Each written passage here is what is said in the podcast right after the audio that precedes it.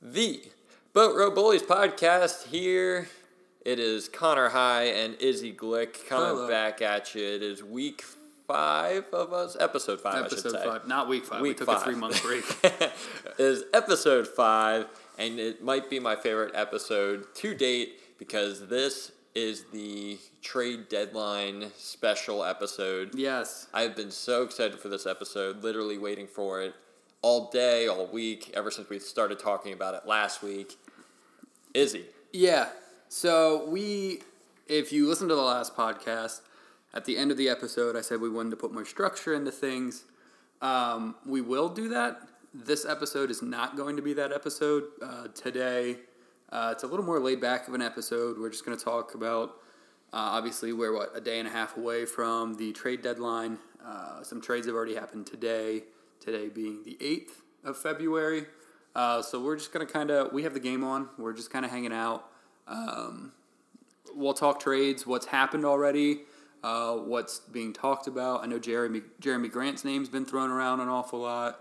Uh, the decimation of the Trailblazers. Um, you know, and we'll just obviously all the speculations on what the Sixers going to do, whether it's James Harden. Uh, but yeah, I mean, we'll just we're just gonna hang out today. Uh, we'll talk. Uh, it'll be again a little more of a lighthearted episode. Um, a lot of Ben Sim- Ben Simmons talk. We know how much you guys love Ben Simmons talk. You probably have heard it everywhere you've gone in the last turn. seven months. Yeah, yeah. Um, but you know, I was I was telling you before we, we came on here tonight, um, when we started talking about these trade specials, and um, I was like, I'm so excited. I dra- I literally was writing down, drafting up lineups. I was drafting up potential trades, who's going, like what options the Sixers had, and in a matter of about four four hours today, it was just totally ruined. I had to tear up all my notes. Um, so I think we'll start with that. I think we'll start with the the trades that happened today because it throws off a lot of what the Sixers I think were intending to do. Mm-hmm. Um, so the first first deal was uh, this morning. Pelicans are acquiring C.J. McCollum, Larry Nance, and Tony Snell from Portland uh, for Josh Hart, uh, Nickeil and uh, excuse me Alexander Walker, and uh, Tomas Satoransky and Didi Louzada and picks. So we'll start there because CJ, we kind of heard his name thrown around with the Yeah, whether it was Portland Philly, Trailblazers, Well, yeah. yeah. whether it was Philly being interested. Um, yeah, CJ was definitely a uh, popular topic. Obviously, he's a, a vet in the league. He's a very great three point shooter. Um, I don't love the trade for Portland. for, no, absolutely not. No, Um, from what I've seen, I can't remember if it was Woj or Sham that reported it. Um, their plan is to then, this off season. just go heavy hitter after heavy hitter, uh, trying to get uh, some help around Dame, which I feel bad for. Dame is it, Dame is trapped in Portland. Um, I don't know. We're big meme guys here at Boat Row Bullies. we are. Um, and all I see constantly is Dame, we're 14th in the West. Yeah, but I stuck to the grind. Didn't run from the grind. yeah, it's I, there was a there was a tweet that said um, the the starting lineup for the Trailblazers. Now that everybody's gone, it said point guard Damian Lillard, shooting guard the grind, small forward the grind, power forward Yeah, the grind. it's- It's just always the grind for some reason. it's. I very much respect Damian Lillard for his commitment to the team. You know, there's absolutely nothing wrong with that. But at what point do you say, hey, he's what, 31, 32? He's thirty one now. yeah, Yeah. do you say, "Hey, I want a ring"? Like no one, no one, like like he's he was he's one of the guys that would not get the Kevin Durant treatment, as in no one's gonna get upset that um, that he he left to go to a contender. Yeah, I mean he's been with the Trailblazers now his entire career, and Portland has already seen one overhaul before. Back when like with Lamarcus Aldridge and Oh boy, yeah. Yeah, and uh, back in 2015, they had a whole bunch of guys left, and then Dame stayed, and then basically rebuilt the Trailblazers to a team that was just as good, if not better. And then um, it just it, it collapsed again.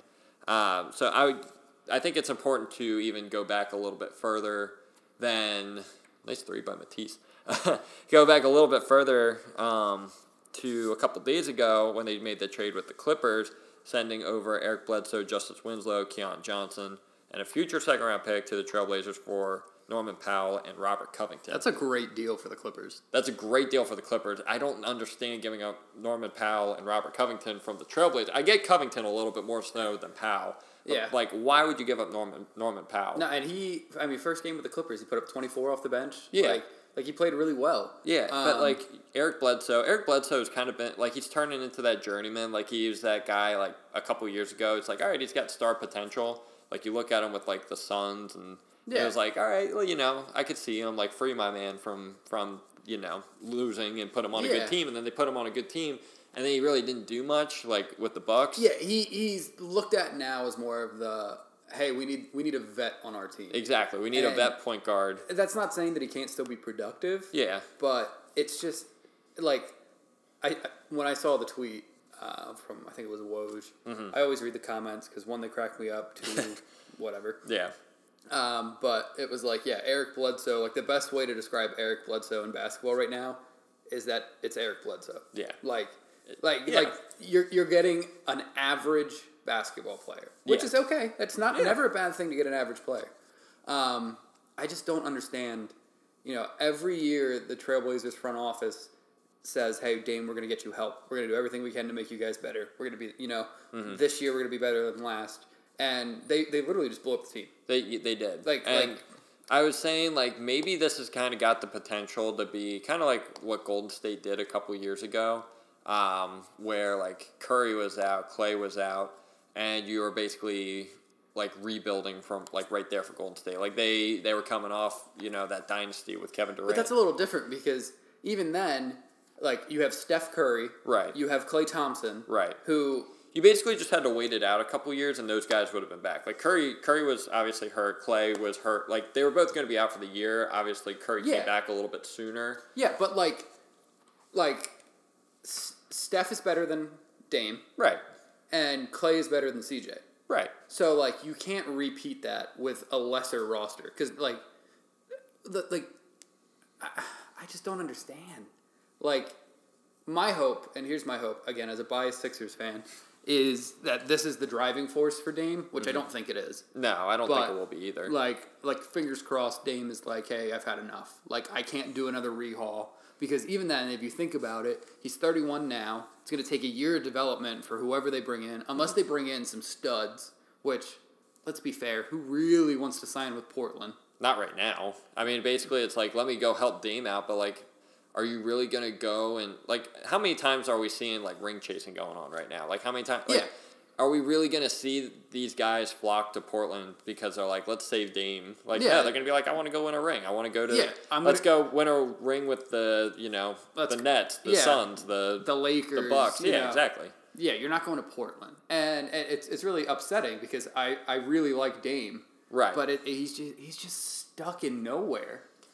Yeah, on, I mean, I just I feel bad for Dame just because it just they're giving up so much, and they really have to sell Dame on on this future. Which- man. like Boy, oh boy, I don't know how they can.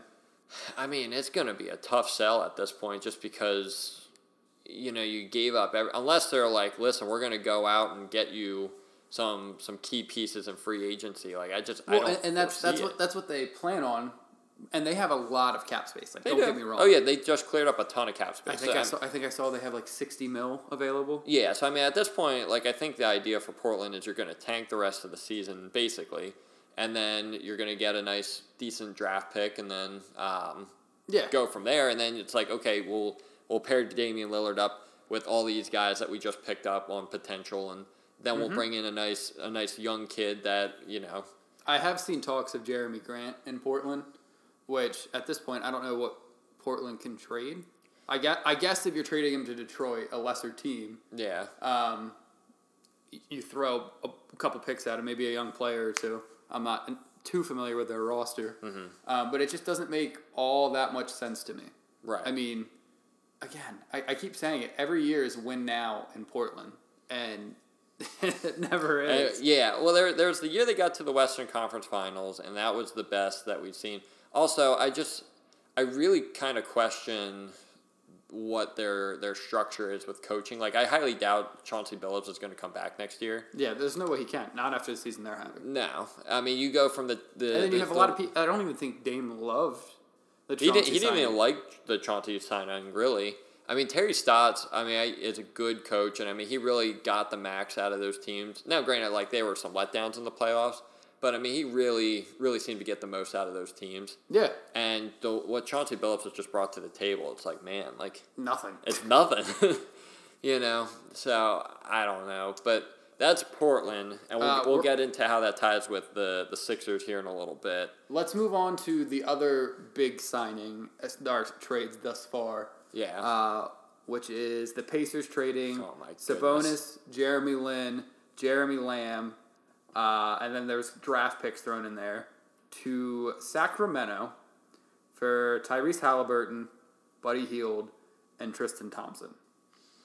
Let me just the best way for me Okay. to explain this trade is again, I mentioned previously, anytime I look at these trades, I go I read the thread, I read the comments. Top comment is King's Reddit seems to be doing fine. And all it is is a post under r slash kings that says F this team, F this team, F this team on repeat until I can't read it anymore. The Kings got fleeced. there is Fleeced. like like don't get me wrong, Sabonis is a fantastic player, yes. but you can't like he's not like The Kings did absolutely nothing to make themselves better, and if anything, gave up them- more valuable assets. Like this, this is a trade that I feel has like been in the works for a long time because earlier in the season, Sabonis was like, you know, there were reports he's not happy, Yeah. and then obviously the Kings are like the Kings as a whole are not happy, and they're like, we need we need something to to liven things up, and that's when Ben Simmons talk was was Yeah.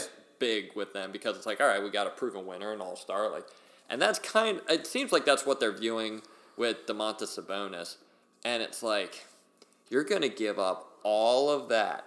Tyrese Haliburton has the ce- like. he, He's good, and he's got the ceiling to be even better. Like He- he's he- got the he- ceiling to be a, a, a, a multi-time all-star. Yeah. Buddy Hield is a consistently good role player in this league. Yes. like consistently well, and good. even he was getting so much tra- like trade interest. Yeah. you know, and, and it sounded like like I know the Lakers were heavy into him, and they were like, hey, we give up a first and THT for him, yeah, and it's like, well, right there is probably a better deal than what you just got. Yeah, and then to get Domantas Sabonis, Jeremy Lamb, and Justin Holiday is like, what? Like that does nothing for you guys. Which- if you are in win which now I mode, did see Justin Holiday um, is unvaccinated, which means he can't play in home games. oh man, that's even worse. I know. oh come, like it's the Kings. Like, like- that, that is such a Kings thing Oh to gosh, hear. is. Like, and it's like, oh my It just doesn't goodness. make sense. Like no, it like doesn't. that one. Like That is not that not brain. a move that you make if you are planning a re like that's a move to make if you're looking to win now and you're missing that like key piece. Yeah. And you just forced it so bad for Domantas Sabonis. So It- don't it- get me wrong, Domantas Sabonis is a good fringe all star. Like Yeah. I kind of put him in that category as like a Well, he's he's he's what been an all star one or once or twice. one time if I'm not and, mistaken. and again, he's a he's a great player, but and this is just kind of the era we're in right now. Like power forwards are not that valued in this league. Not really, I mean- because there's like I mean, Power forwards are like you basically utilize them as a stretch four now predominantly. Like the four used to basically play the same role as like what the center does. Yep. And now you basically need your four to be on the perimeter. Like Kevin Love is like your ideal Yeah. stretch four. Like Yes. Georges Niang is a good stretch four.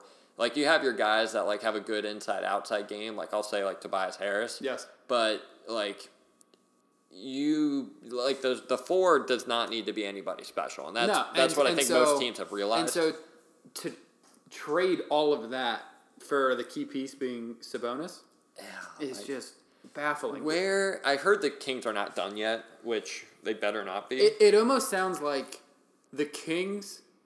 No, I'm sorry. Yeah, yeah, yeah.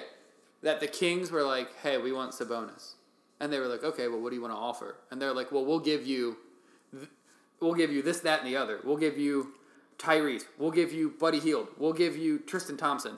And the Pacers was just like, uh, okay, Okay. like not gonna say no to that. And they just got rid of Caris LeVert. Yeah. Um, Well, yeah. I mean, you're looking at. I mean, Caris LeVert going to Cleveland, which is a fantastic deal for Cleveland, by yeah, the way. Yeah, we didn't even mention that one. Yeah.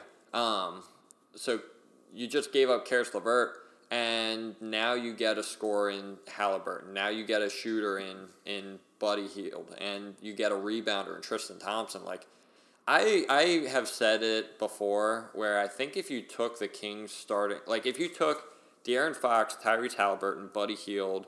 Um, and Harrison Barnes, or even, I would even say maybe even Marvin Bagley, um, and put them with Joel Embiid. I think that's a 50 win team right there. Yeah. To be perfectly honest, I Yeah. think I think they were a border a borderline superstar away from like being a really good team. But I don't I don't think that Sabonis is that guy. And then you gave up so much to get him already. And it's just like, what direction are you guys actually going? I think it raises more questions. It, it felt like they were making a trade for the sake of making a trade. And obviously, like, you know, I think there's more to it than just that. But it's Yeah. like, it's it's not a good trade on their part. And No. I, I, I would say it was a total total fleecing on the Pacers' Oh, part. 100%. Like I said, it almost seems like the Kings went to them and said, well, this is what we'll give you. Mm-hmm. And it was just like, okay. Yeah. Like, how are you going to say no to that? And like I said, it feels like this was a deal that has been in the works for a long time. Mm-hmm. And the Kings were like, "Listen, we need to make a deal." And I think they they were they wanted to make that deal with Philly. Yeah. And I think Philly was just like just asking for the farm.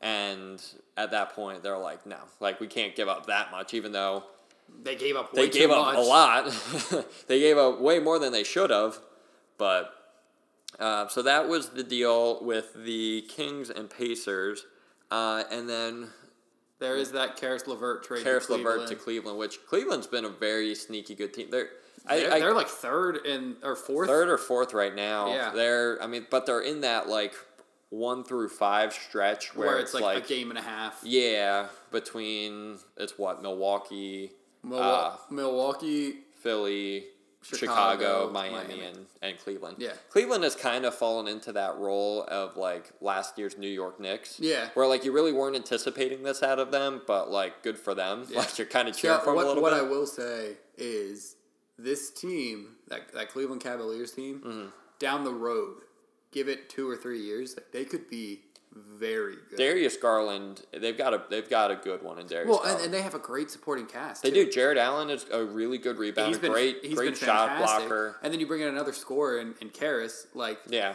I mean, that, Kevin that- Love Kevin Love fits like I said, Kevin Love fits that mold so well. Now Grant, I think he's the sixth man on that team. yeah, he is. But even still, I mean, he's Yeah. still playing the meaningful minutes. right. Um, it, it's just they're going to grow into a very good team. Yeah. I, Every single guy on that team can get buckets. And they deserve it, honestly.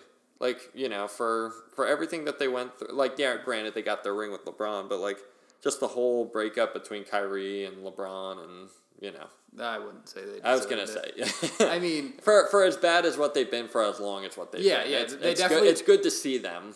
yeah, I'm a fan of like the cycles, as in like, hey, the Sixers were good when they had Allen Iverson, and then they got really bad when he left, and now we're good with Joel Embiid. Like I like I like those cycles. Mm-hmm. Um, Cleveland went through that cycle. Uh, you know, drafted LeBron, then they got good, and then LeBron left, and then they got bad, and then LeBron came back, and then they got good, and then LeBron left. Um, It is. Yeah. I mean, it is. it, it's cool. refreshing to see different teams. Like one of my biggest complaints, um, and we can actually touch on this since it's just very whatever episode. Mm-hmm. Um, one of my biggest complaints about the past couple of finals is that it always seems to be the same two teams. I mean, at the time it was Cleveland and the Warriors. Yeah. every year, and for three years in a row, and it was just like, all right, I get it. Like, It's like, I'm kinda sick of this. You guys are good, but like, so it's almost like the Super Bowl too. Like Tom Brady officially announces re- his retirement, and this year we get Matt Stafford versus Joe Burrow, which is just like fantastic. Yeah. Um, I just I just like new. I like different. Yeah. Um, but with that being said, the ideal scenario for playoffs, and I know it's been talked about before, Mm-hmm. uh, one through sixteen, not eight and eight. Um, just hey, uh, Golden State's the best team, and below them is Philly, and then below them is X Y Z. Um, that way, you're just getting the best teams. Well, you remember you remember a couple of years ago, um, where like it was really LeBron like just dragging Cleveland to the Oh yeah, oh yeah. They had um, shoot, who's the Australian that was their point guard? Uh, Matthew Dellavedova. Yeah, yeah, like it, they him. Uh, who else was on that team? Uh, Richard Richard Jefferson. Tristan Thompson was on that He team. He was on that team. Um, trying to think who else. Jr. Shout out Jr. J.R. Smith. Yep. the Henny Uh, God himself. but like he was just he was dragging that team into the finals. Yeah, and I'm not saying that they didn't deserve to be there. Like, don't get me But wrong. no, no, no. But what I'm saying is, they were saying that the uh, Western Conference Finals was the Uh, that more so because more it was Houston, it was so. Houston, Chris Paul, and James Harden going up against Golden State, Seth Curry, Klay Thompson, Kevin Durant, like the whole whole nine yards. And that was when I, I still think Houston probably should have won the. Wasn't Chris Paul hurt that series? He they won Game Five, but that was the game that he like strained his hamstring and then Yeah. missed Game Six and Seven, and they lost both those games. Yep. So that was the closest that they've gotten. But no, yeah. Then you then you can get NBA Finals where it's two Eastern or two Western Conference teams because they're very noticeably the best teams in the league. Like, let's just say James Harden gets traded to Philly, Right. And all of a sudden now, the Nets become a powerhouse, just like the Sixers become a powerhouse, Mm-hmm. and they end up with the two best records in the league. Mm-hmm. Like, why? Like, why can't they be both be in the finals? Well, like, think about how fun that would be. It to would be fun. these are like head and shoulders above the rest, the best teams in the league. So now we're gonna get to watch them play maybe seven games of basketball in a row. that would be fun. I would enjoy that. I just think it makes so much more sense. Yeah. No, I get it. Um, so we're let's let's talk Sixers trades now Yeah. because this is a Sixers more so podcast. Um, so obviously the big one that we're still waiting for is Ben Simmons. Um, and I was half expecting a deal to be done like in the middle of the podcast, like as soon as we're done recording. Still hoping for that. I mean, I wouldn't be complaining at this point. Like I'm just, I did. I did see a report. I'm scrolling Twitter while we're talking. yeah. Um, Steve Nash said he expects the team to be the same after the trade deadline. I don't know how much the head coach can come out and say. You know, oh, yep, we're making deals. Who was it though? Somebody had said, oh, it was John Calipari um, the other day when he was saying, um, he was talking about how like you know how Philly's been loving. Uh, oh my gosh, is that real? Twenty eight to two. Sorry. Uh, again, I'm, I'm scrolling through Twitter looking, checking trade updates.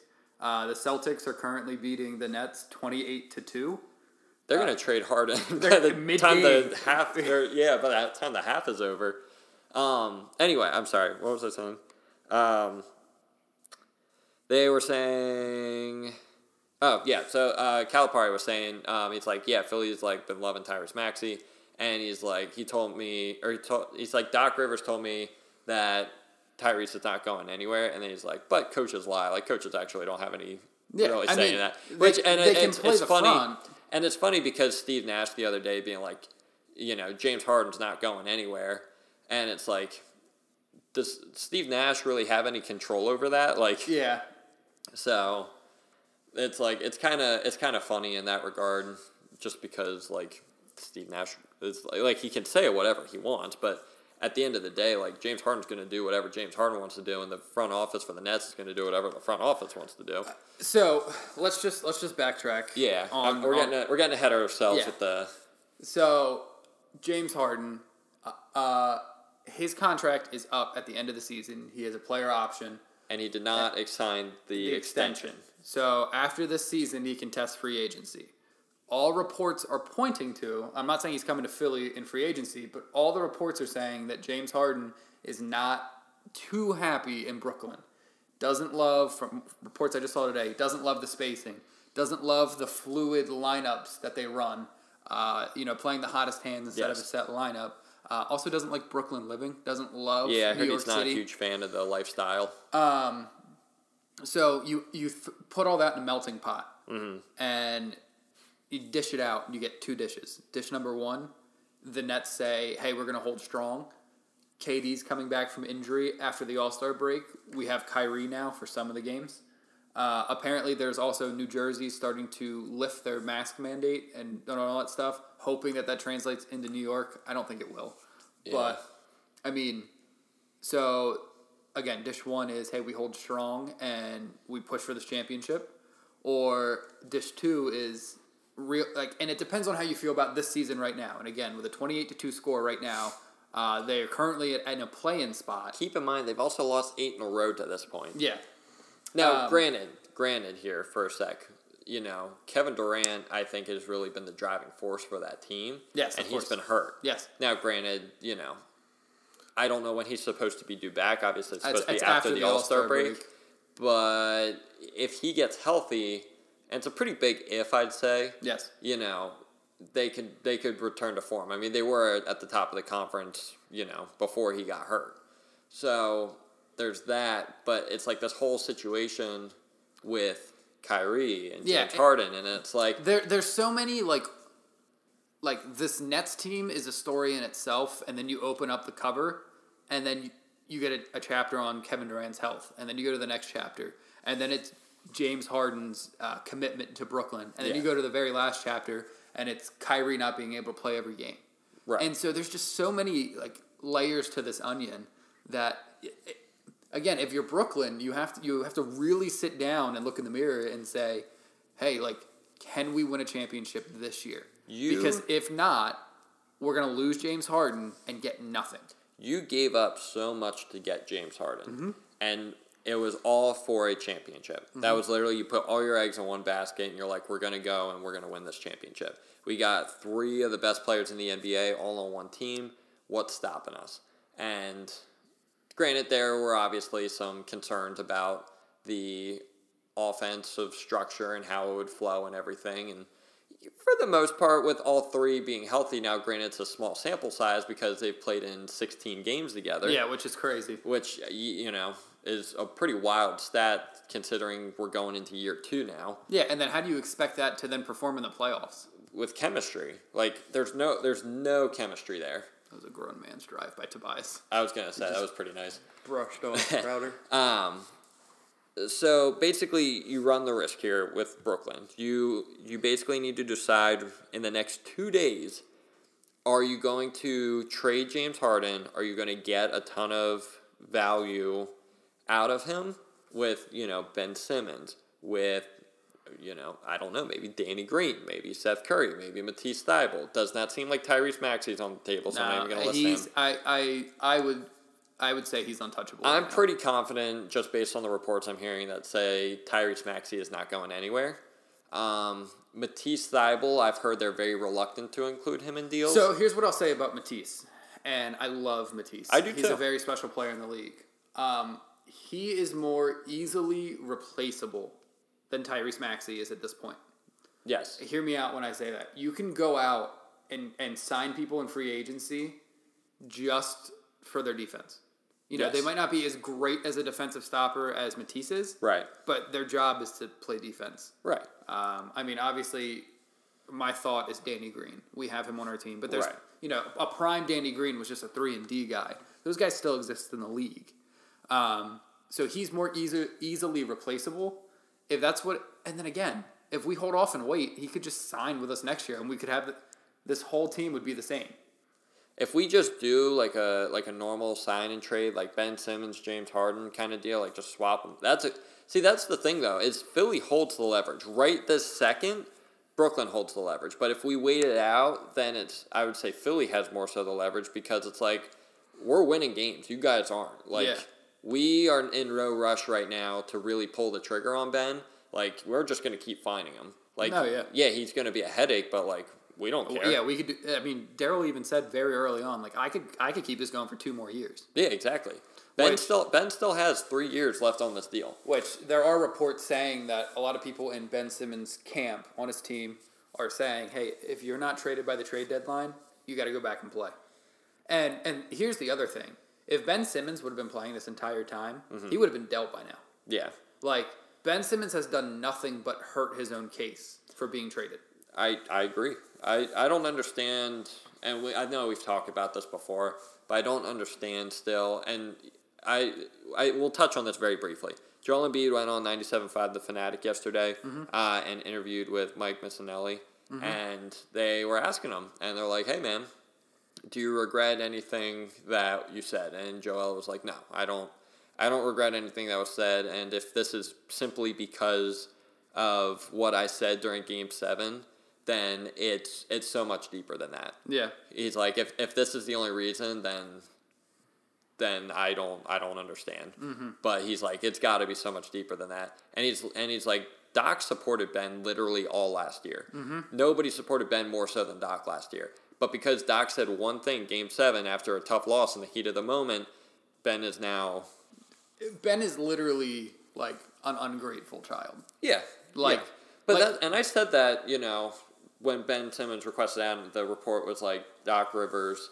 Um, he's upset with Doc Rivers' comments post game on Game Seven, and I was like, Doc literally all season was like, I do not care if he shoots the ball. I don't care if he shoots one three his entire like Career, season, yeah. career. He's like. For all he does on the court, Ben is amazing for us. Like we need Ben, And he- and he said that every game. year, every game, all year. Whenever the media was like, listen, you know, Ben needs to be doing this better. Doc was like, no, he's fine with what I have him doing. Yeah, look at what he is doing. Yeah. Like, why do we always talk about what he's not doing? Look at what he is doing. But because of one game in the heat of the moment where You lose a game seven that you should have won. exactly you lose a series you should have won, and because somebody was like, is Ben Simmons a guy you can have on your team as a point guard on a championship roster? And Doc's like, I don't know. Because, you know, he You didn't know. show it. He Yeah. did not show it. So, yes, no, Ben has not helped himself at all. Um, and Joel, just kind of, you know, last comment on it, he was saying, he's like, look at the guys that put in the work. Like, look at the guys that were challenged He and put in the work. naming Tyrese, Tyrese Maxey. And he said, look at Tyrese. Tyrese has went and basically doubled all of his stats from last year.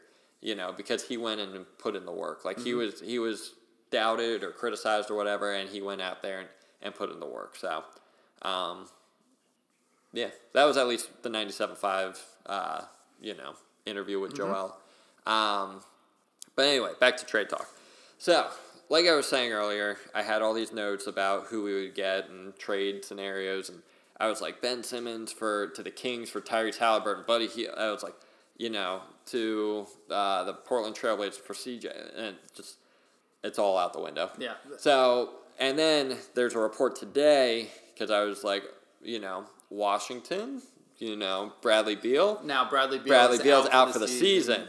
And I'm like, you've got to be kidding me. So now, looking at What's left? what's left, you have the offer from Detroit, uh, reportedly, of Jerami Grant, Kelly Olynyk, Saddiq Bey, and a first, I guess it was, which I don't like it just because you got to find another team in there. Like, if you're going to do that, you need a three team deal and you need to deal out Tobias somewhere. Um, because Grant and Tobias are kind of similar players, I, I guess, as a four. Yeah. It, I also don't like the spacing. No, I think the spacing of, would none, be bad. None of those players are, are, are good enough three point shooters for what I think this team needs to have. I like Saddiq Bey. Um, I think I Saddiq Bey is a good yeah. three point shooter. I also saw that that lottery pick or that pick, that first round pick that Yeah. Detroit would give up, it was like a top three protected pick. so, I mean, you, it's got the potential to be a really good. And and Pick. and so then I guess the hope then, if you're me at least, and this is just how I'm looking at it, uh, because our window is like the next three years. Right. Like That's that's your best, your prime Joel right yeah, there. oh yeah, oh yeah. Like like and we've mentioned this before. Like Joel last year, we were I literally like sat down before the season and like had like a mental breakdown because I was like, holy shit! Like, did we just watch Joel's best performance he's gonna have in his career for a season? And like, is it just down from here? Obviously, that's- it's not. He's taken yeah, it to I mean, a he's, whole he's nother been level. even better. Um, you know, I just and there were obviously concerns. I think at the beginning when he struggled to start the season. Yeah. Um, but I mean, he is, I mean, he's honestly right now the favorite according to Kia uh, MVP ladder. He's the favorite right now to win MVP. Yeah. So, But no, your window is now. So and everybody is saying if you do not deal Ben Simmons right now, it's a wasted season. And there's some truth to that. I I'm 50-50 with that because like like like we said, Joel Embiid is playing some of his best basketball, and with the pieces we have right now, we are winning. Right. And, and we are like They've, again. they've got a good formula in place. Now, granted, there's still some pieces missing, and everybody's saying there's a Ben Simmons hole Yes. in the, the roster. But I think, say you don't deal Ben Simmons at all. I think the most, you got to make a trade regardless for a uh, got- you gotta bring in a- a- ball handler. Yes. Yes. Um, where if you make that trade for Harden, Harden's probably going to be the guy. Yeah, and then you can, be- you can kind of point- tinker with some things. He'll be your point guard. It'll probably bring Maxey off the bench If I had to take a guess, that's probably going to be the way. you're you're not gonna want to you're not gonna want to run Maxey at your two. You're gonna want Seth Curry if he stays on the team. Mm-hmm. Um, let's let's just say for this argument, our discussion, that the trade that ends up happening, Ben Simmons to Brooklyn, we give up Ben, Danny, and a first. right. So, ideally, what your starting lineup would look like then would be James Harden, Seth Curry, excuse me, uh, Matisse Thybulle, uh, Tobias, Joel. Wait, no, I listed. Did I? No, that's right. I Yeah, thought I listed yeah, an you're right. uh, and then you get your bench unit of you. You'd run Maxey. You could run uh, Furkan or Isaiah Joe. Right. You could run the other Furkan, Isaiah Joe. Um, am I missing someone? No. No. Uh, and then at your, Niang. at your forward, you get Niang, Paul Reed, and then at your five, you would get Dre or Charles Bassey. Right. Like, and that is a very solid bench unit, especially Oh, yeah. with the way Maxey's been playing right now. Maxey Maxey has shown that even without Joel, like without Joel, Maxey can carry. The Yeah, team. he, he can carry the load. yeah. And I mean, when they were decimated with COVID and Maxey was still going, like I mean, he yeah, that's basically what he did. He carried the Yeah. the offense. He carried the the team. No, and, and that is they a, weren't winning games, but you take you take that bench unit and then you put it up against other bench units, and that's a very good. that's a very good. It, like that's the thing. It's like yeah, Maxey. I really like Maxey in the starting lineup, and I think he's actually thrived there very well. Yes. Um, but I think if you, I, I would like them to stagger Ty, uh, Tyrese's and Joel's minutes a little bit. Yeah, it, it's. Let's keep like, like we talked about. Obviously, Joel can carry the offense. Right. He has all season. Uh, we've seen Maxey been able to do it. Mm-hmm. So Doc likes to stagger those minutes with Tobias. Yeah, he I've throws noticed that. Tobias out there with the bench unit, which right. it's like a 50-50 result. Like you'll get games where Tobias can carry that. You'll get games where he can't. Mm-hmm. Um, but even if you throw Maxey in that mix, then and you put out Tobias and Maxey, Mm-hmm. and then you stagger it kind of in like a three man rotation, where Tobias goes in for a bit, then Maxey comes in a minute and a half later, and then Tobias or and then Joel comes in. I think I think you can sustain the offense um, with that bench unit, and really, I mean, we've talked about before. Uh, the Sixers bench has always either felt like the question has always been, can they just maintain the lead they have? Well, yeah. I mean, you bring you bring in the bench and think back a couple years ago when you had you know Ben, you had JJ, you had Jimmy Butler, Tobias Harris. Which, speaking of JJ, I saw him on uh, this just in this morning. Yeah. um, my man looks good.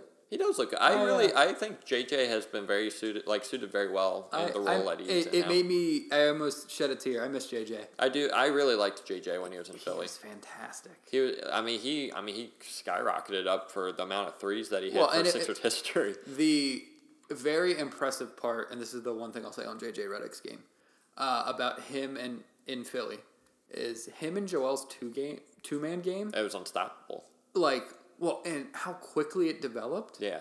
I mean, it was like you said, it was unstoppable. It was either a wide open JJ three or a dunk every It's- time. It's just too bad that JJ defensively was such a liability, and that's what ultimately hurt them in the playoffs. Yep. Because you know defenses get a little bit tighter in the playoffs, and JJ didn't Yeah. necessarily shoot the ball as well. The game the game slows down. Becomes more of a half court set. Right. So defenses are set. Help sides there.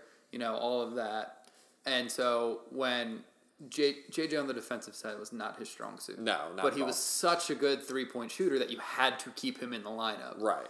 Um, but yeah, that's that's what I wanted to say on JJ. Uh, JJ, if you ever find yourself listening, we miss you.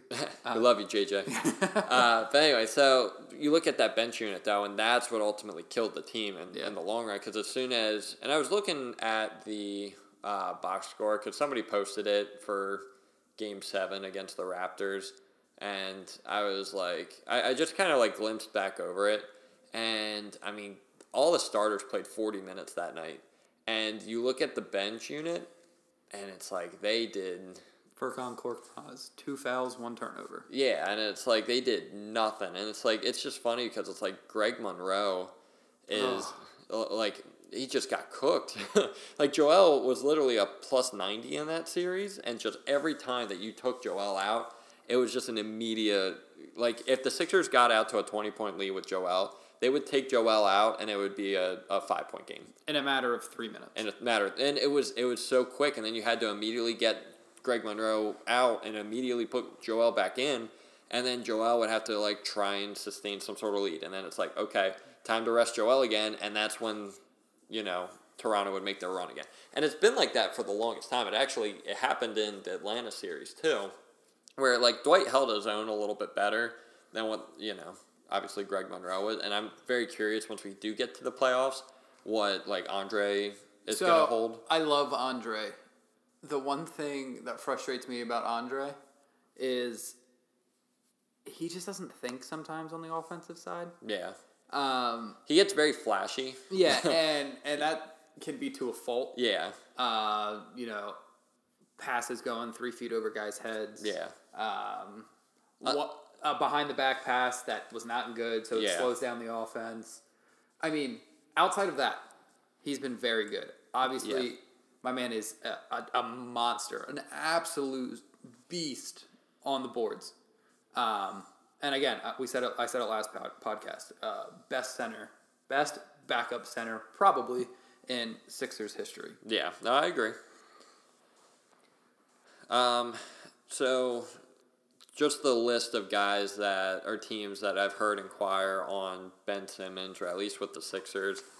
Brooklyn, obviously, where we've been talking a lot about James Harden. And, you know, the funny thing is, it's almost like it's turned into a meme on Twitter.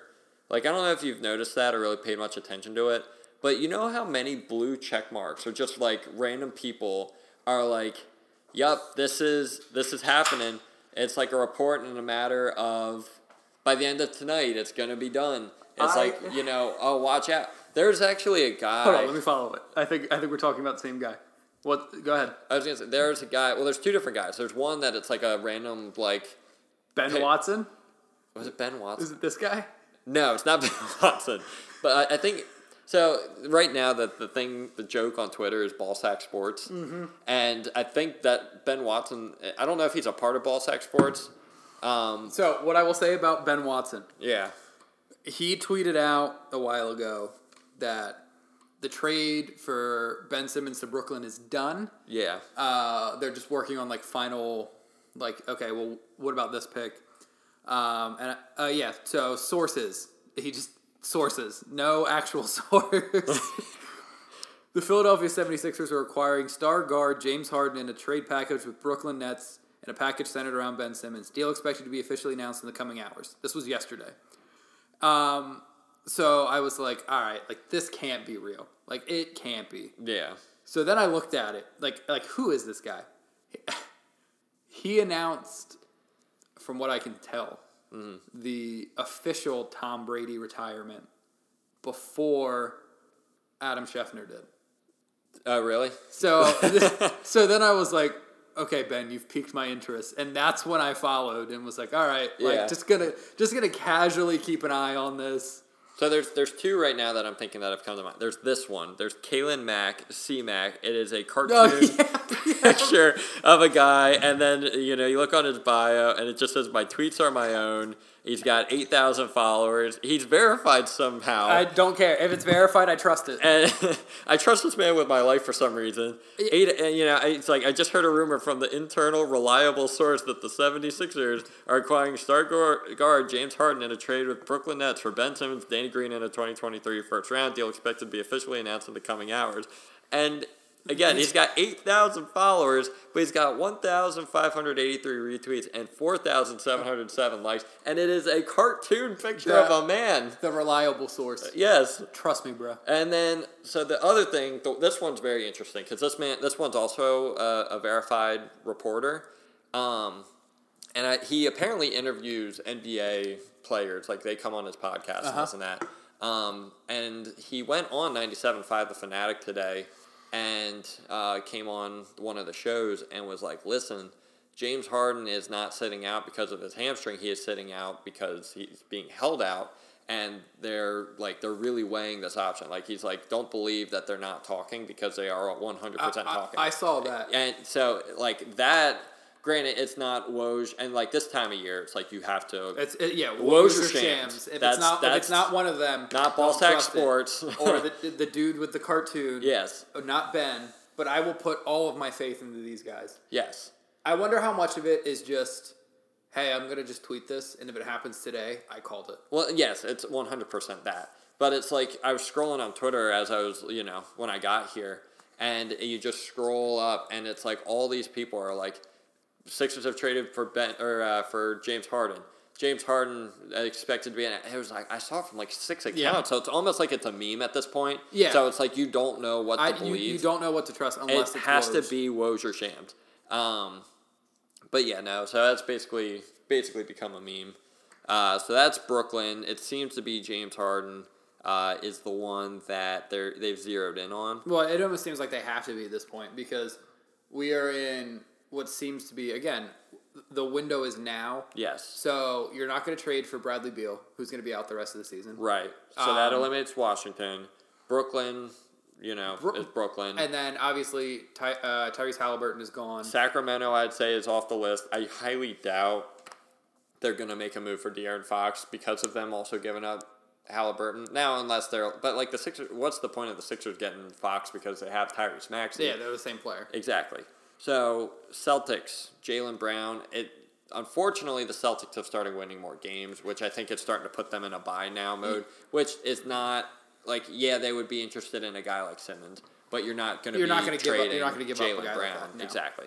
So uh, earlier in the season, three weeks ago, if we were at the exact same point, I would have been like, it's very possible Boston Yeah, is going it- to force a deal. If they would have been in that play-in tournament, you know, not playing well, if they would have been on that eight-game losing streak, uh, there definitely is a conversation to be had about what they do yes. with Jaylen because I don't think both him, uh, Jaylen Brown, and Jayson Tatum can both coexist. Now, does that mean that Boston is going to do anything in the playoffs? Probably not. I mean, we'll see. It's Um, it's very wait and see with them. Like they have the potential there. Like they've got the guys on their team. I think that re- are required to win. yeah. And I don't know if it's coaching. I don't know if, but like there's just so much that needs to be done with that Yeah. team. I have seen rumors uh, linking Dennis Schroeder to the Sixers. Uh, yeah, I did see that too, I don't- I which don't- would kind of make sense, I guess. I don't know how much traction or or um, I don't. factual evidence there is with that. I don't necessarily mind. I wouldn't hate it. Obviously, you couldn't give up too much. Again, you're looking at a, a ball handler off the bench, and like Schroeder, Schroeder's respectable. Definitely. Um, he's not a star in the league like a lot of people thought he might be, but you know he's definitely he's definitely respectable. Oh, 100%. so if, if you have him as a backup point guard, I think that would go a long way for Philly. Yeah, and so let's just say we don't trade trade Ben Simmons for the big star. Yes. and you know the Sixers can still definitely make a move or two that puts them in a better position. We've talked about needing to trade uh, for backup ball handler. Mm-hmm. Um, so Dennis Schroeder was mentioned. There's guys all around the league that you could find. Yeah. uh, for relatively cheap, that would definitely serve that role. And say say you don't even make a trade, like free agency, like there's a ton of guys Yeah. right now. Yeah, oh yeah. Like that that showed their worth during like the COVID, you know, COVID break. Oh, of course. Um, like there, there's a lot of guys that you know have shown their worth as a backup ball handler. If you know Philly is just working as hard as what they are trying to trade Ben. Yeah, and so the thing is, if you don't trade Ben now, come off season, James Harden comes to us. He's like, "Hey, I want to sign with you guys." Yeah, You have to find a home for Ben Simmons, right. um, which then stinks because now it's like, "Hey, you know, take on his entire contract and give us a second. You know what I mean? Like, give us Yeah. a second round pick, and that's it. Sorry, we're caught up watching. I know. the I was. I was watching the transmission. Li- like I said, this was a, a more laid back podcast. We're just kind of talking, uh, have the game on. Uh, we're both very easily distracted by Point Joel. yeah, Uh, it was It's you know we just like the game. We just like to watch. I love basketball. I love basketball. um, You know ball. ball is life. Exactly. Uh, but yeah, so you don't trade Ben Simmons. James Harden comes to us in the offseason. Hey, we, I want to sign in Philly. Now you have to find a trade partner for Ben Simmons. Mm-hmm. And now it's like, hey, we'll take whatever just if you take his salary so that you can free up a spot for James Harden. Mm-hmm. Um, Which, i.e., the sign and trade, which is still very possible. yeah.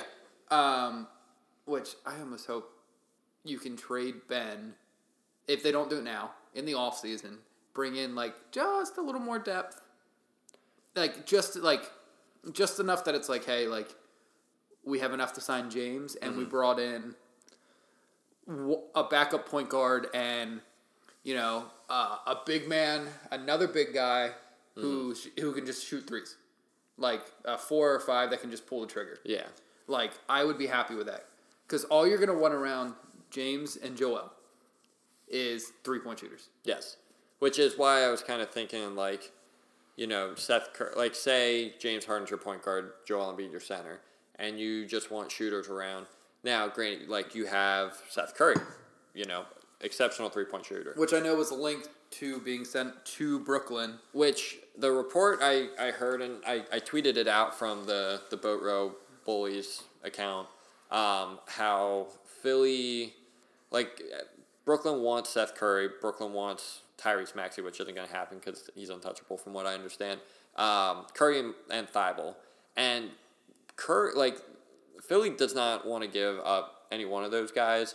And it's like Curry is such an important part of the offense. Like if you trade Curry, like where do you get a lot of your shooting from from Yeah. your shooting guard? Like granted you make a move, but like Curry's Curry's developed a really good two man game with Joel. with Joel, and yeah, like you could develop that with James Harden. But say if James Harden is sit or, or needs Or to sit or not, say not, out, not even that. Like it's just another option, so that Yeah. it's not entirely. James Harden Well, and James Harden like, has even said like, "Oh, I don't want to have to like, like he doesn't want to do what he did in Houston, where he has to score fifty points a night for yeah, them to like like he wants to be able to just play ball. And Right. The thing uh, I saw this, I, I don't remember who tweeted it out. I'm sorry. Um, talking about how much James Harden has adapted his game to each situation he's been in. Mm-hmm. You know, sixth man in OKC, then he goes on to Houston, and he has to be the man. Yeah. And then they bring in Chris Paul, and then they got to figure out how to work together. You know, and now he's in Brooklyn trying to figure out how to work with three stars, and he has. I mean, he's Yeah. taken from what that that tweet said, he's taken six less shots a game, but his assists have skyrocketed up. exactly. Like, I don't like. I'm not worried about a fit with James Harden in Philly. I just think it's very important to keep guys that can shoot the ball around, i.e., Seth Curry. I, I think it's very important that he stays on the team, uh, just for the spacing aspect. What were you doing, Tobias? Yeah, he like batted it up like to himself. Um. Anyway, but yeah, so I, I agree. I think it's just it's good to have that option, and if you do end up trading Tobias Harris, like Georges Niang, if you put him in the starting lineup, I mean him and and Embiid work very well together. Yeah, and again, Again, it's your your stretch four where you basically just need to put him in the corner, keep him around the perimeter, and he's just going to jack up threes. Like that's all you really need him to do. So, um, Yeah, as long as as long as and um wow. Drawing a blank on names. I'm so sorry. no, it's okay. As long as Georges Niang uh I mean he'll pull the trigger from anywhere. Like Pretty he's much, not yeah. shy. Um, but as long as he keeps firing, I mean, I'm pretty sure he's shooting at like a forty percent clip. He's been good this year. he Um, really like this is the most volume he's gotten since leaving like since he was in Utah. Like Yeah. and he's done very well with it. No, yeah. So again, you put him out there with James Harden and, and uh, Joel Embiid, and good things will happen. And that's, Um, that's a promise. So let me ask you this, because a lot of the guys that have been traded um, were names at one point, or that names that are circulating circulating around um, were talks of maybe with the Sixers, like C.J. McCollum, Caris LeVert, um, Tyrese Halliburton. Tyrese Halliburton. A lot of them have been traded. Domantas Sabonis for some reason. Right now, looking back at it, um, looking at what offers were potentially on the table, are you okay with the Sixers having not taken any of them and just standing firm? Yeah, the only one that really gives me hesitation is the Kings one. Yes. Um, I think, you know, to get what was it? Halliburton, Buddy Hield, Harrison Barnes, wasn't he in there? I I heard yeah Harrison Barnes. I'm trying to remember. Oh, remember. that's they would have took Ben and Tobias. Yeah. Oh, and Matisse. Yeah. And and Philly didn't want to give up Matisse. So again, I'm not. I don't hate that trade. Uh, you know, that's the only one that is like, well, if we would have made it, I would have been okay with it. Yeah. Everything else, um, I'm really glad we kind of were holding strong, especially with this Brooklyn situation where Well, we that's the leverage. and that's the thing that Daryl has has said from the jump. Like he's like we're go- like we're gonna find a team desperate enough that um, yeah, he, he basically said we're waiting for our guy.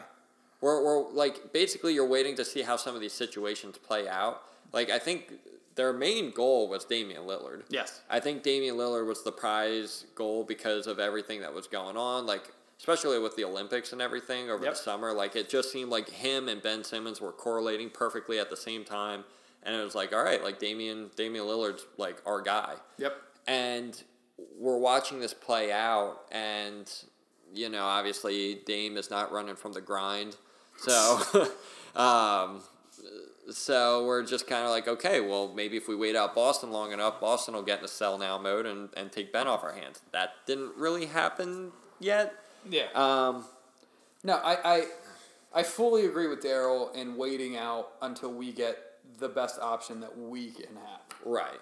Um, right now, it seems like that best option was the Kings trade package, and again, I would have been I would have been very happy with it, but I'm not upset that we didn't pull the trigger. I was saying that the Kings were eventually going to come back into the sweepstakes. Like I know that there was a report they were like, "Yep, I'm out. Like I'm not doing it."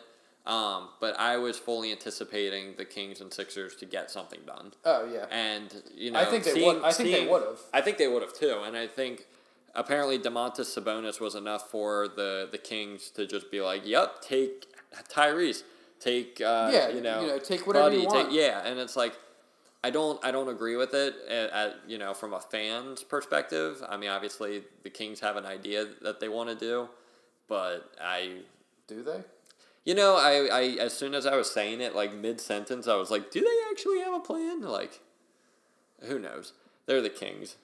Sell the team to Seattle. Yeah, hey, this this Seattle Kings has a ring to it. the, just, not, not even the King. Just go back to the Supersonics. Like, I don't know, man. Yeah, that the franchise is just really Tyrese is not happy. No, he's not. I, I guess he's throwing a lot of punches just- on the backboard there. My man's been watching one too many Rocky films.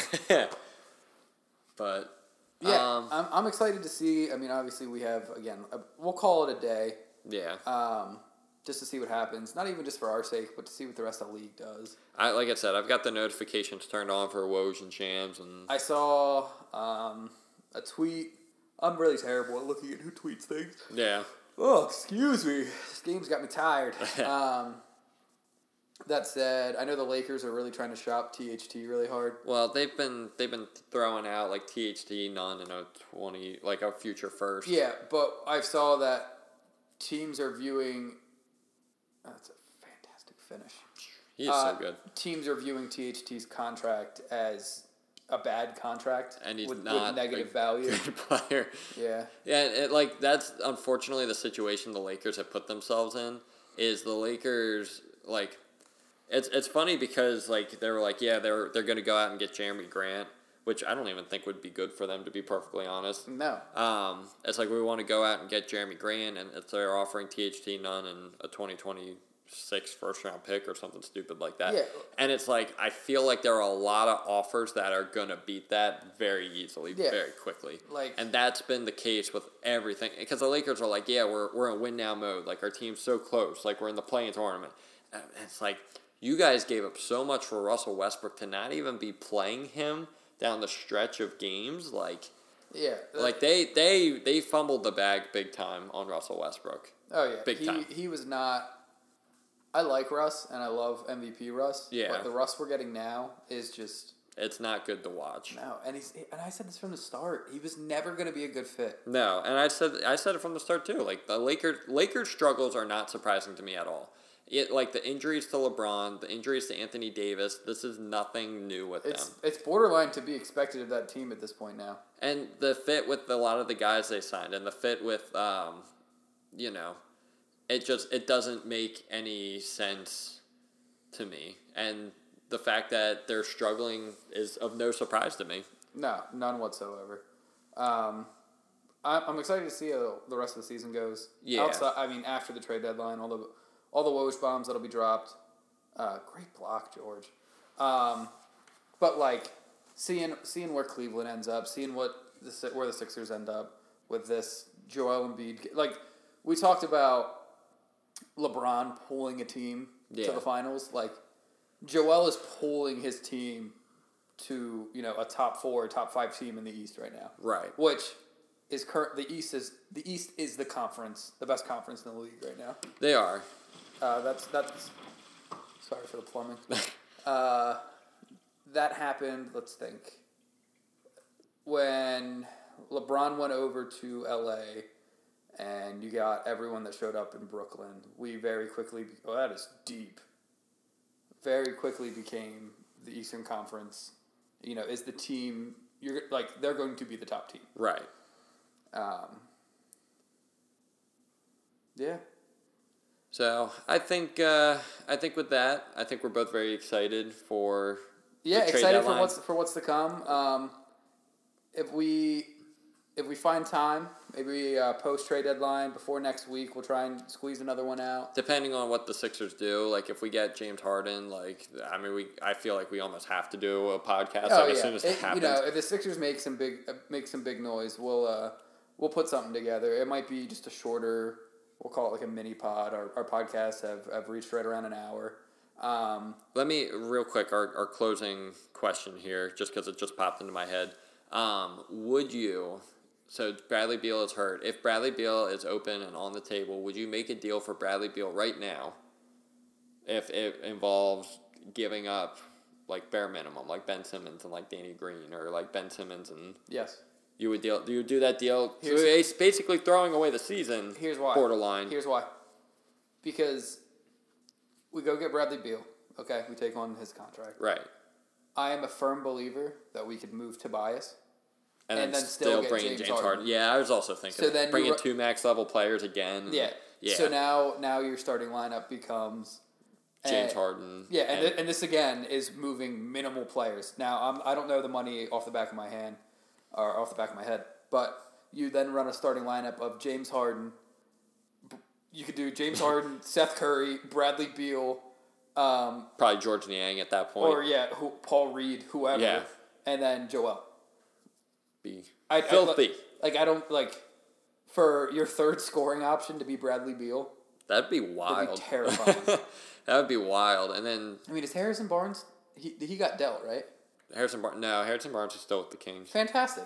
Oh, so we just go get Harrison Barnes. Yeah, Tobias. Here you go. Oh, there we go. Yeah. See, Again, I don't know how money works, but I feel like I feel like I don't know a Harrison Well, Barnes so contract. I know another- he's got a big contract, but another another team that has the cap space now for Tobias is the Trailblazers. no, true. So I mean, if the Trailblazers Yeah, want so Tobias for Dame Lillard, you know, makes sense. it works for me. Yeah, but no, like so if Bradley Beal is on the table because of the wrist injury, uh, I would make that trade with anticipation of James Harden wanting to come to Philly in the offseason Yeah. and saying, "Look at what we have, James. You're not going to burden the scoring. You know, you're not going to be the only guy who has to carry the offense. Right. We have Joel. We have Bradley. We have Seth Curry who can stretch the floor for you, and then Tyrese Maxey. yeah, off the bench. I Yeah. mean, again, and this is all giving up bare minimum. Yeah. So So with that, ladies and gentlemen, thank you for listening to our trade deadline special. It has been a lot of fun. Like I said, we've been looking forward to bringing it to you all day, week, month, season. yeah, So um, well, I'm uh, excited. I'm yeah. excited. Well, uh, the structure, the structured podcast will probably come next week, uh, off the regular scheduled. Again, if we do a, uh James Harden explosion podcast, it'll be a little, it'll be an exclusive. But uh, we'll get back to the structure, talk about the season, talk about individual players and all of that.